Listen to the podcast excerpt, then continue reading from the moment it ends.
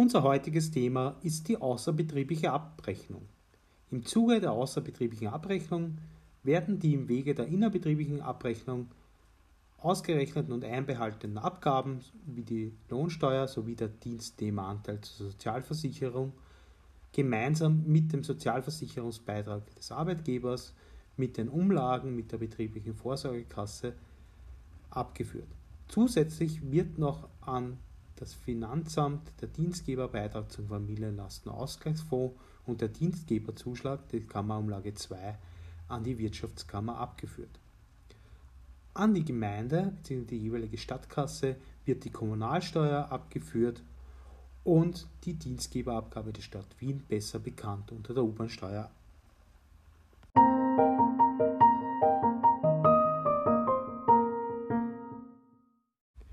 Die Verrechnung mit der Sozialversicherung ist im Allgemeinen Sozialversicherungsgesetz geregelt. Es sind folgende Beträge an die Gebietskrankenkasse abzuführen der Dienstnehmeranteil und der Dienstgeberanteil zur Sozialversicherung, das Serviceentgelt, besser bekannt als E-Card-Gebühr, die Beiträge an die betriebliche Vorsorgekasse, die Nebenbeiträge wie die Arbeiterkammerumlage, die Landarbeiterkammerumlage, der Wohnbauförderungsbeitrag, der Schlechtwetterentschädigungsbeitrag, der Insolvenzentgeltsicherungsbeitrag oder der Nachtarbeiterbeitrag.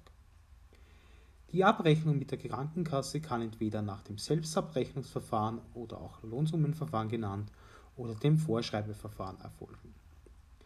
Grundsätzlich ist der Dienstgeber verpflichtet, die Beiträge selbst zu errechnen und an den Krankenversicherungsträger abzuführen.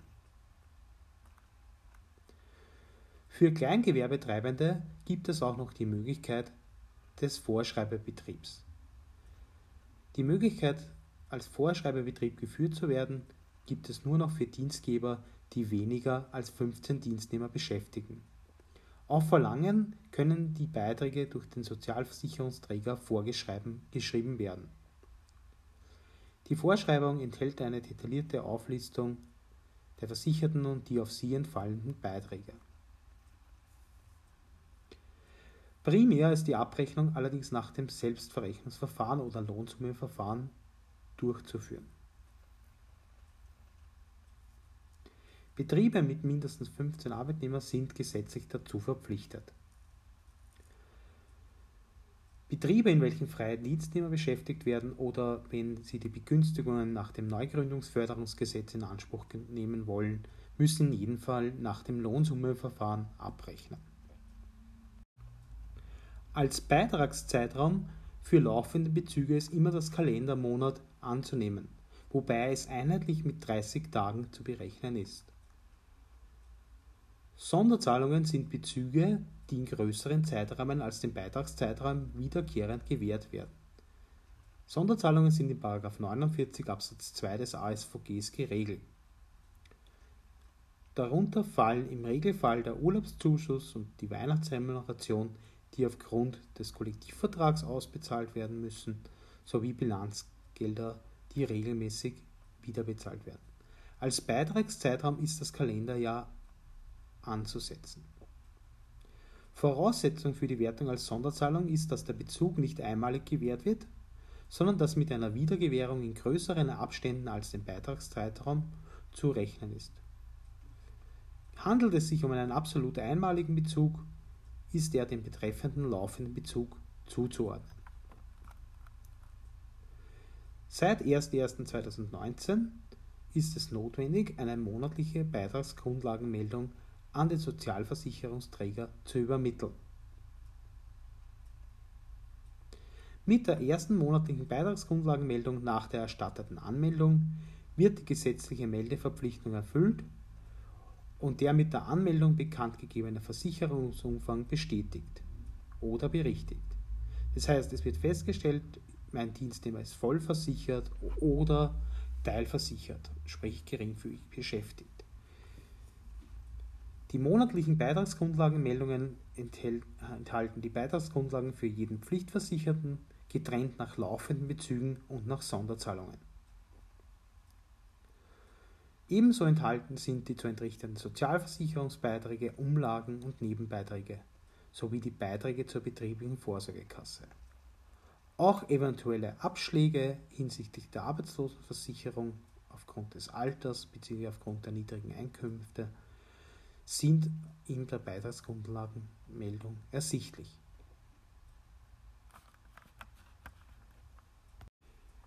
Im Sozialversicherungsverfahren gibt es unterschiedliche Meldefristen. Im Selbstabrechnungsverfahren, sprich Lohnsummenverfahren, sind monatliche Beitragsgrundlagenmeldungen bis zum 15. des Folgemonats zu erstatten. Beginnt ein Beschäftigungsverhältnis nach dem 15. eines Monats oder setzt der Entgeltanspruch erst wieder nach dem 15. ein, kann die monatliche Beitragsgrundlagenmeldung bis zum 15. des übernächsten Monats übermittelt werden. Im Vorschreibeverfahren ist diese Meldefrist kürzer. Die monatliche Beitragsgrundlagenmeldung ist bis zum 7. des Folgemonats zu erstatten, unabhängig davon, wann die Beschäftigung beginnt oder der Entgeltanspruch wieder eintritt, damit der Sozialversicherungsträger noch Zeit hat, die Vorschreibung an den Betrieb zu bearbeiten. Es gibt drei Arten von monatlichen Beitragsgrundlagenmeldungen. Wir beschäftigen uns im Normalfall mit dem Regelfall. Das heißt, wir haben eine monatliche Beitragsgrundlagenmeldung für mindestens einen Monat vereinbarte Beschäftigungsverhältnisse. Außerdem gibt es monatliche Beitragsgrundlagenmeldungen für kürzer als einen Monat vereinbarte Beschäftigungsverhältnisse und monatliche Beitragsgrundlagenmeldungen für fallweise Beschäftigte. Diese monatlichen Beitragsgrundlagenmeldungen gelten sowohl für das Selbstabrechnungsverfahren als auch mit einigen Besonderheiten für das Vorschreibeverfahren. Auch für geringfügig Beschäftigte ist ein MBGM abzugeben.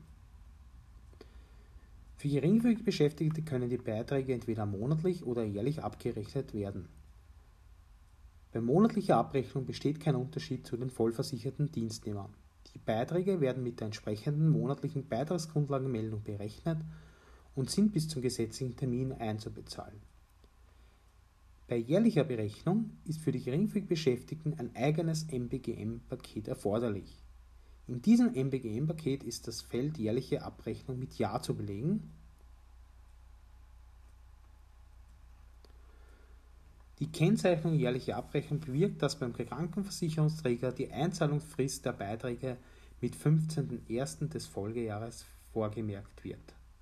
Die jährliche Einzahlung des Unfallversicherungsbeitrags kann jedoch nur gemeinsam mit dem Beitrag zur betrieblichen Vorsorgekasse vorgenommen werden. Die monatliche Einzahlung der Beiträge zur betrieblichen Vorsorgekasse ist nicht möglich.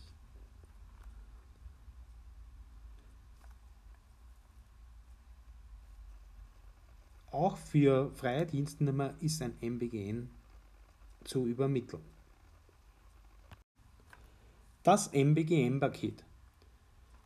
Für uns wichtig beim MBGM sind auch die Beschäftigungsgruppencodes. Da merken wir uns für die Arbeiter B001, für die Angestellten B002, für leitende Angestellte B014 für den handelsrechtlichen Geschäftsführer einer GmbH B005. Dann haben wir für Arbeiterlehrlinge B045 und für Angestelltenlehrlinge B044. Das, das sind die Codes, die wir benötigen. Sollten wir geringfügig beschäftigte Arbeiter abrechnen, brauchen wir den Beschäftigungsgruppencode B010 und bei Angestellten B030.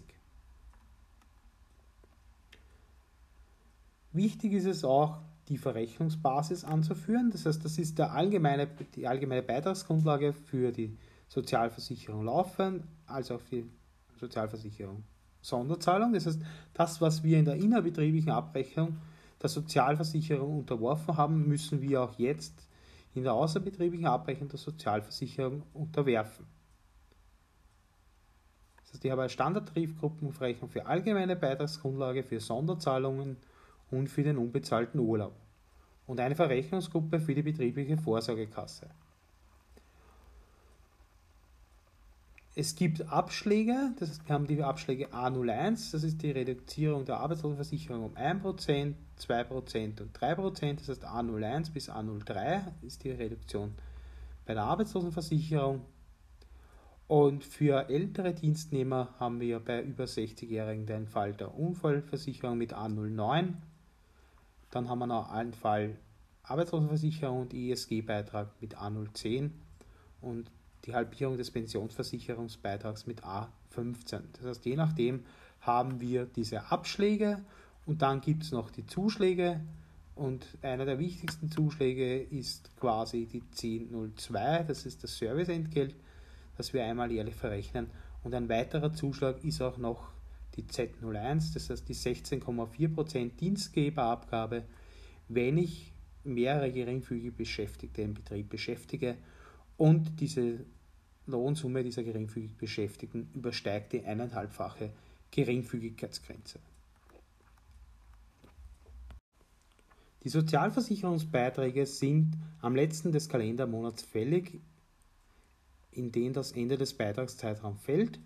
Sie sind spätestens bis zum 15. des nächsten bzw. übernächsten Monats zu entrichten. Die von der Gebietskrankenkasse zur Vorschreibung gebrachten Sozialversicherungsbeiträge sind mit Ablauf des zweiten Werktags nach Aufgabe der Beitragsvorschreibung zur Post fällig. Die Beiträge sind rechtzeitig entrichtet, wenn sie innerhalb von 15 Tagen nach der Fälligkeit einbezahlt werden. Das heißt, wir haben wichtig den Poststempel plus zwei Werktage plus 15 Tage als Einzahlungsfrist. Das wäre dann mein Entrichtungstag. Als Einzahlungstag gilt der Tag der Bareinzahlung bei der Gebietskrankenkasse selber. Bei Erlagscheinzahlung auf ein Postsparkassenkonto der Gebietskrankenkasse der Einzahlungstag beim österreichischen Postamt bei Überweisung auf ein Postcheckkonto der Tag der Gutschrift und bei der bargeldlosen Überweisung wurde eine dreitägige Respiro-Frist aufgenommen. Respiro-Frist heißt, dass es noch rechtzeitig ermittelt gilt, wenn innerhalb von drei Tagen nach Ablauf der 15-Tage-Frist wird keine Vorschreibung von Verzugszinsen ausgelöst sofern der 15. Tag, das ist der 15. des Folgemonats, auf einen Samstag, Sonntag oder auf einen gesetzlichen Feiertag fällt, beziehungsweise auf den Karfreitag oder auf den 24. Dezember fällt, so verschiebt sich der Einzahlungstag auf den nächsten Werktag, das heißt auf den Öffnungstag der Bank. Läuft das Ende der dreitägigen Respirofrist an einem der vorstehenden genannten Tage aus, kommt es ebenfalls zu einer Fristverlängerung. Kommt es trotz Berücksichtigung der Toleranzgrenze zu einem Zahlungsverzug, werden die Zinsen ab dem 16. Tag berechnet. Also das ist auch wichtig. Die Verzugszinsen in der Sozialversicherung sind, werden jährlich festgesetzt. Derzeit haben wir 3,38 Prozent.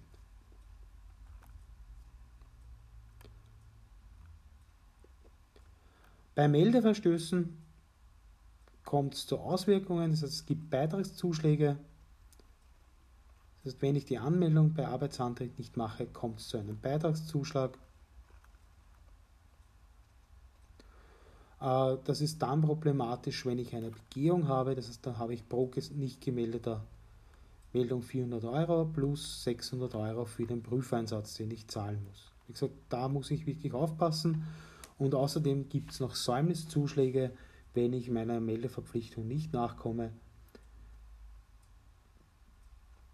Der, Mail, der Säumniszuschlag beläuft sich pro Meldeverstoß auf 50 Euro. Und diese 50 Euro werden dann nicht vorgeschrieben, wenn es um Meldungen geht im Selbstabrechnungsverfahren. Das heißt, nach dem 15. des jeweiligen Monats erstattet, beträgt die Höhe des Säumniszuschlags bei einer Verspätung von bis zu 5 Tagen 5 Euro von 6 bis 10 Tagen 10 Euro, von 11 bis zum Monatsende 15 Euro. Also da gibt es eine Ausnahmen. Die beiden Ausnahmen gelten jedoch nur im Selbsterbrechungsverfahren, nicht im Beitragsvorschreibeverfahren.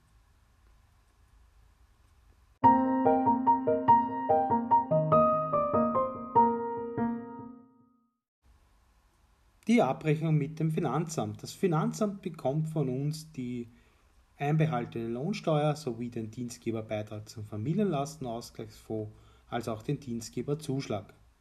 Die Abgaben sind ebenfalls am 15. des Folgemonats fällig und es gilt genauso diese dreitägige Respirofrist, das heißt so wie wir es auch schon im Sozialversicherungsverfahren kennengelernt haben.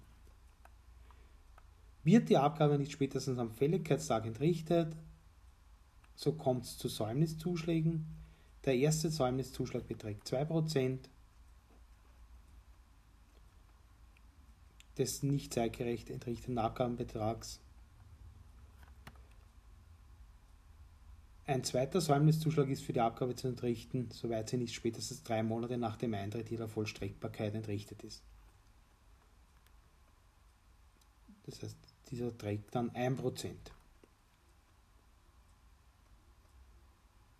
Die Vorschreibung von Säumniszuschlägen erfolgt dann, wenn der vorzuschreibende Betrag mindestens 50 Euro je Abgabe beträgt.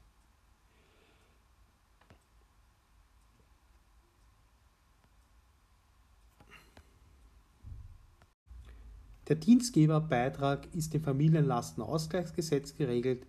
Aus diesem TP-Topf werden zum Beispiel verschiedene Beihilfen bezahlt, wie die Familienbeihilfe, Schulbücher. Beitragspflichtig sind Dienstgeber, die im Bundesgebiet Dienstnehmer beschäftigen. Die Voraussetzung, dass der Dienstgeber eine Betriebsstätte in Inland hat, gilt nicht. Das heißt, auch das deutsche Unternehmen, das einen Vertreter in Österreich beschäftigt und keine Betriebsstätte da hat, ist DB-pflichtig. Als Dienstnehmer gelten Personen im Sinne des 47 Absatz 2 Einkommensteuergesetz, die in einem Dienstverhältnis stehen, sowie an Kapitalgesellschaften beteiligten Personen und auch freie Dienstnehmer. Als Beitragsgrundlage sind sämtliche Arbeitslöhne zu berechnen, die der Arbeitnehmer im jeweiligen Kalendermonat bekommt, gleichgültig ob diese der Steuer unterliegen oder nicht.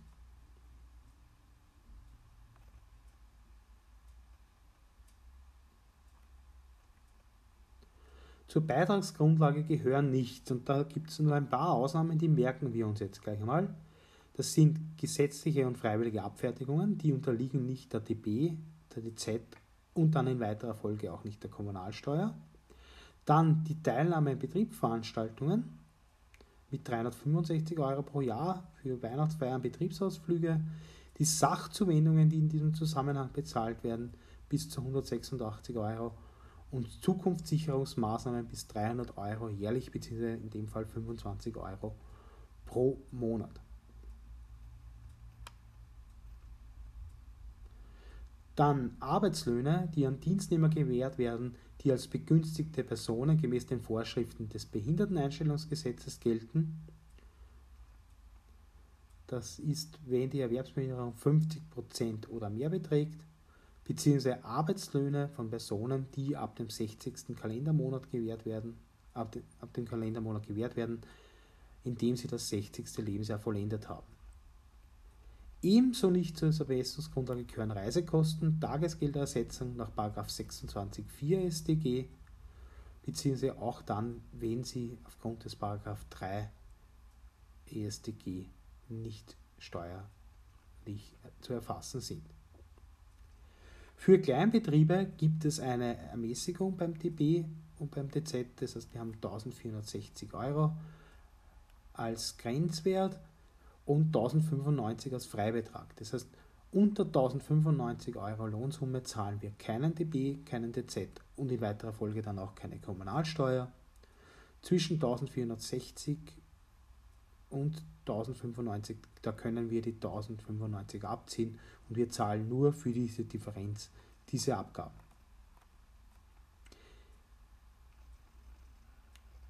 Die Beitragshöhe für den DB ist derzeit 3,9% und der DB ist am 15. des Folgemonats pflichtig.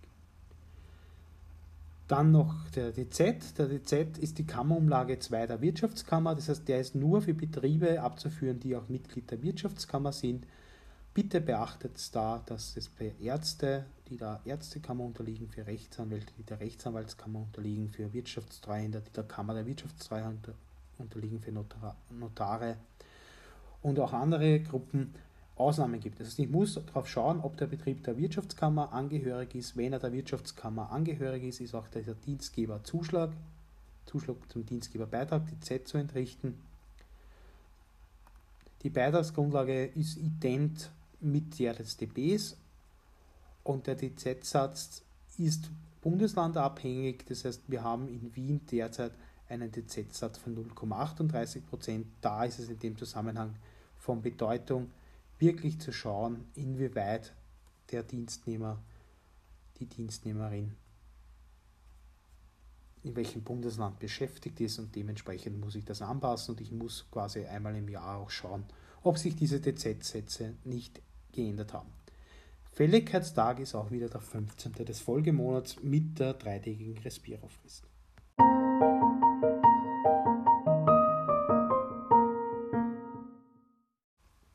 Auch die Gemeinde bzw. die Stadtkasse ist in der außerbetrieblichen Abrechnung involviert.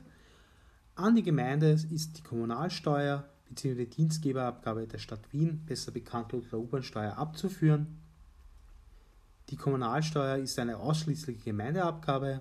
Eine Kommunalsteuerpflicht tritt ein, wenn ein Unternehmer, Dienstnehmer seines Unternehmens in einer inländischen Betriebsstätte seines Unternehmens beschäftigt und Arbeitslöse gewährt werden. Daraus ergibt sich Folgendes, zum Beispiel ein Haushalt, das ist eigentlich ein Nichtunternehmer, der unterliegt nicht der Kommunalsteuerpflicht. Weiters ist unbedingt das Vorliegen einer inländischen Betriebsstätte Voraussetzung für das Entstehen der Kommunalsteuerpflicht. Wenn es keine Betriebsstätte gibt, kann keine Steuerpflicht im Sinne des Kommunalsteuergesetzes entstehen.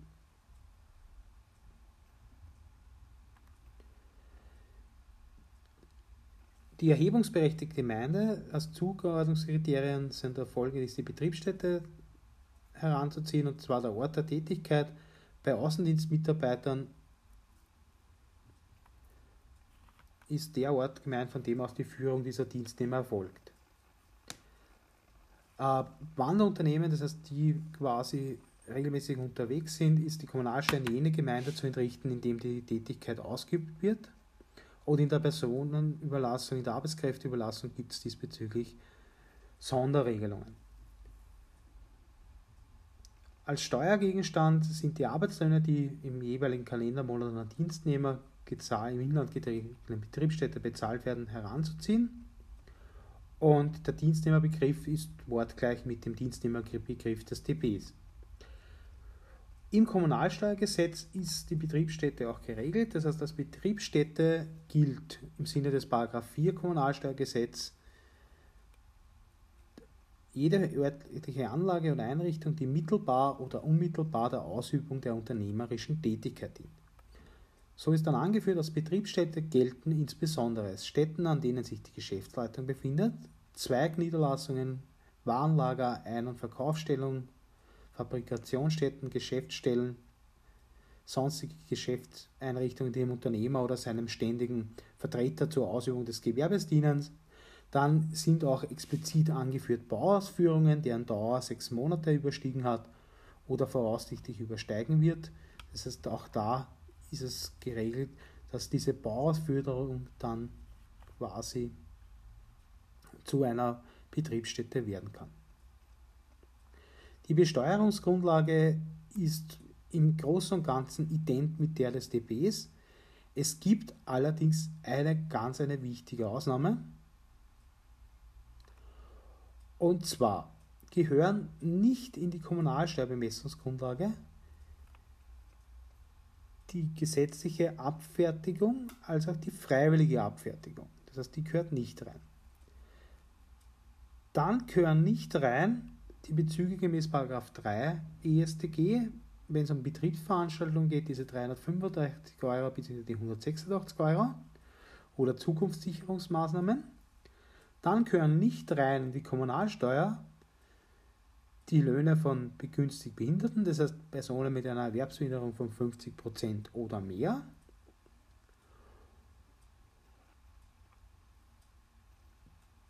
Dann gehört nicht rein die Kurzarbeitsunterstützung, Reisekostenersätze, die nicht steuerbar sind. Und jetzt der große Aus, die große Ausnahme zum DB und zum DZ. Und zwar die über 60-Jährigen sind kommunalsteuerpflichtig. Das heißt, sie sind vom DB und vom DZ ausgenommen. In der Kommunalsteuer gehören sie in die Bemessungsgrundlage hinein. Es gibt auch im Sinne des Kommunalsteuergesetzes eine Begünstigung für kleine Betriebe. Das heißt, da haben wir wieder die 1460 und diese 1095 Euro, die auch im Kommunalsteuergesetz auftauchen. Der Steuersatz gemäß 9 Kommunalsteuergesetz ist derzeit 3% und die Fälligkeit ist wieder der 15. des Folgemonats mit der dreitägigen Respirofrist. Was bei der außerbetrieblichen Abrechnung hinsichtlich der Kommunalsteuer noch von Bedeutung ist, ist, dass ich eine Kommunalsteuererklärung abgeben muss. Und zwar ist die bis Ende März des darauffolgenden Jahres abzugeben. Und wenn ich eine Betriebsstätte aufgebe, ist die binnen einem Monat ab Aufgabe abzugeben. Ich muss die Dienstnehmer und Dienstnehmerinnen den einzelnen Betriebsstätten zuordnen. Das heißt, ich muss jetzt quasi auch diese einzelnen Meldungen an die jeweiligen Gemeinden schicken. Eine Sonderregelung stellt auch die U-Bahn-Steuer dar in Wien, das ist die Wiener Dienstgeberabgabe. Besteuerungsgegenstand sind Dienstverhältnisse in Wien. Das heißt, der Beschäftigungsort des Dienstnehmers muss in Wien liegen. Und es muss ein Dienstverhältnis vorliegen. Abgabepflichtig sind folgende Personen beziehungsweise ich mache die Ausnahmen, weil dann ist es relativ einfach, befreit sind. Und da merken wir uns ein paar Beispiele. Dienstverhältnis, bei denen die Dienstnehmer das 55. Lebensjahr überschritten haben. Dienstverhältnisse im Sinne des Behindertengesetzes, Behinderteneinstellungsgesetzes, das heißt auch diese begünstigten Behinderten fallen drunter. Lehrverhältnisse im Sinne des Berufsausbildungsgesetzes. Dienstverhältnisse, bei denen die vom Dienstnehmer zu leistende Arbeitszeit wöchentlich das Ausmaß von 10 Stunden nicht übersteigt.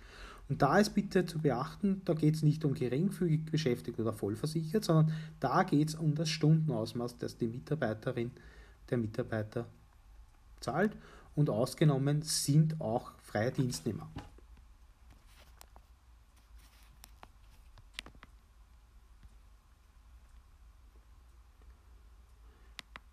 Die Höhe der Abgabe sind jede, für jede angefangene Woche 2 Euro.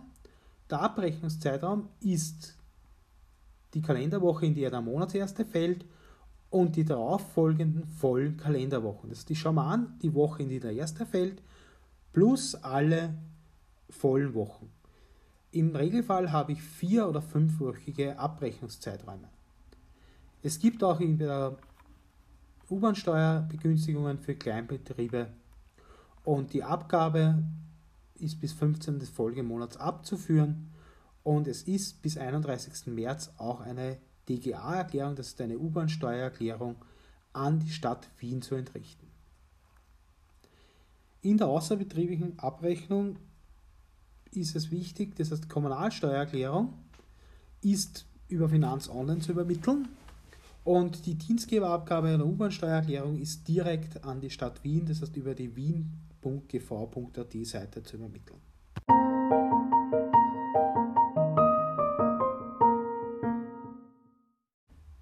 Wir kommen im Bereich der außerbetrieblichen Abrechnung auch mit dem Sozialministerium-Service in Verbindung.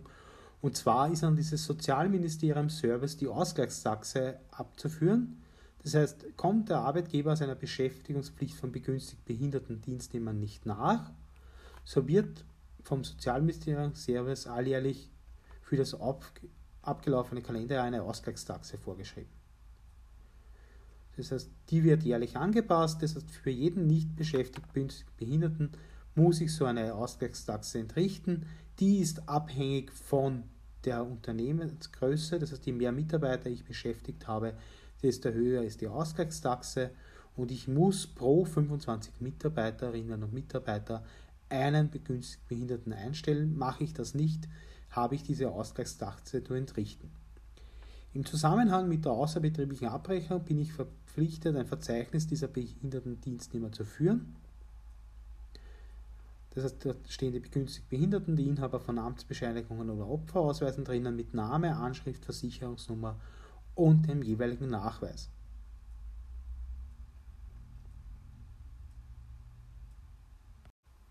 Zu den Lohnnebenkosten. Lohnnebenkosten sind jene Teile der Personalkosten, die über das Bruttoentgelt für die vereinbarte Arbeitszeit hinaus vom Arbeitgeber zu leisten sind. Äh, sie stellen einen wesentlichen Anteil für die Berechnung der Stundensätze dar. Unter den Begriff der Lohnnebenkosten fallen Abgaben, die im Zusammenhang mit der Auszahlung von Bezügen anfallen, wie zum Beispiel der Arbeitgeberanteil, Dienstgeberbeitrag, Zuschlag zum DB, Dienstgeberabgabe, Kommunalsteuer und die betriebliche Vorsorgekasse.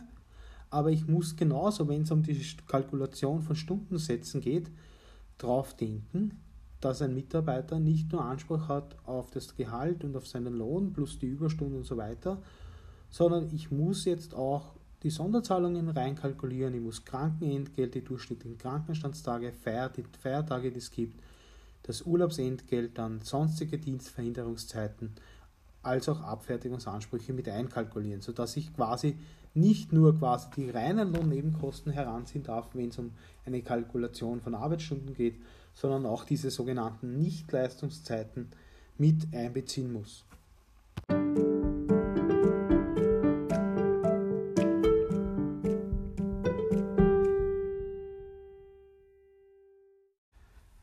Zu den Aufbewahrungsfristen im Abgabenrecht. Im Bereich der Sozialversicherung ist eine Aufbewahrungspflicht von drei bis sieben Jahren möglich. Das heißt, ich muss alle lohnverrechnungstechnisch relevanten Unterlagen bis zu sieben Jahre aufbewahren. Prüfungszeitraum im Bereich der Krankenversicherung, in der Sozialversicherung sind im Regelfall drei Jahre. Sie kann jedoch auf fünf Jahre bzw. im extremen Verschulden sogar auf sieben Jahre ausgeweitet werden. Das heißt, ich muss die Unterlagen bis zum Ablauf von sieben Jahren dem Sozialversicherungsträger zukommen lassen. Grundsätzlich ist es so, dass ich die Bücher im Original aufheben muss, beziehungsweise elektronisch sie gesichert haben muss. Das heißt, ich muss dem Abgabenprüfer die Unterlagen im Regelfall elektronisch zur Verfügung stellen. Das heißt, er muss quasi die Lohnkonten und alle anderen Sachen in Form einer Datei zur Verfügung gestellt bekommen. Im Bereich der Lohnsteuer, der BTZ haben wir eine 5- bis 7-jährige Aufbewahrungsfrist. Die gleiche Aufbewahrungsfrist gilt auch im Kommunalsteuergesetz bzw. auch im Wiener Dienstabgabegesetz. Ich muss alle erforderlichen Aufzeichnungen drei bis sieben Jahre aufheben. Das heißt, die sieben Jahresfrist läuft vom Schluss des Kalenderjahres an, für das die letzte Eintragung vorgenommen wurde. So sind zum Beispiel Belege des Jahrkalenderjahres 2012 bis zum Ende des Kalenderjahres 2019 aufzuheben gewesen. Das heißt, Belege aus dem Jahr 2013 jetzt quasi bis zu 2020. Das heißt, wir haben für Belege eine Aufbewahrungsfrist im Sinne des Steuerrechts bzw. des V-Rechts im Regelfall von sieben Jahren, beziehungsweise im Bereich der Prüfung kann es durchaus sein, dass man einen Prüfungsintervall von drei bzw. fünf Jahren im Regelfall haben. Im Arbeitsrecht haben wir eine Aufbewahrungspflicht im ABGB verankert von drei Jahren. Das heißt, Abfälligkeit der Forderung müssen sie grundsätzlich drei Jahre aufbewahrt werden. Allerdings sind im Arbeitsrecht längere Aufbewahrungspflichten für ein zu berücksichtigen. Und zwar für die Ausstellung von Dienstzeugnissen gilt eine 30-jährige Verjährungsfrist. Das heißt, der Dienstgeber muss somit dafür Sorge tragen, dass die für die Ausstellung eines Dienstzeugnisses erforderlichen Mindestdaten über einen Zeitraum von 30 Jahren verfügbar sind. Das heißt, da muss ich diesbezüglich auch aufpassen. Was ich unter Umständen im Arbeitsrecht auch noch mitbedenken muss, ist, dass es im Kollektivvertrag wesentlich kürzere Verfallsfristen gibt und dass da unter Umständen sogar Ansprüche verfallen sind, bevor diese dreijährige Verjährungsfrist aufgrund des ABGBs greifen kann.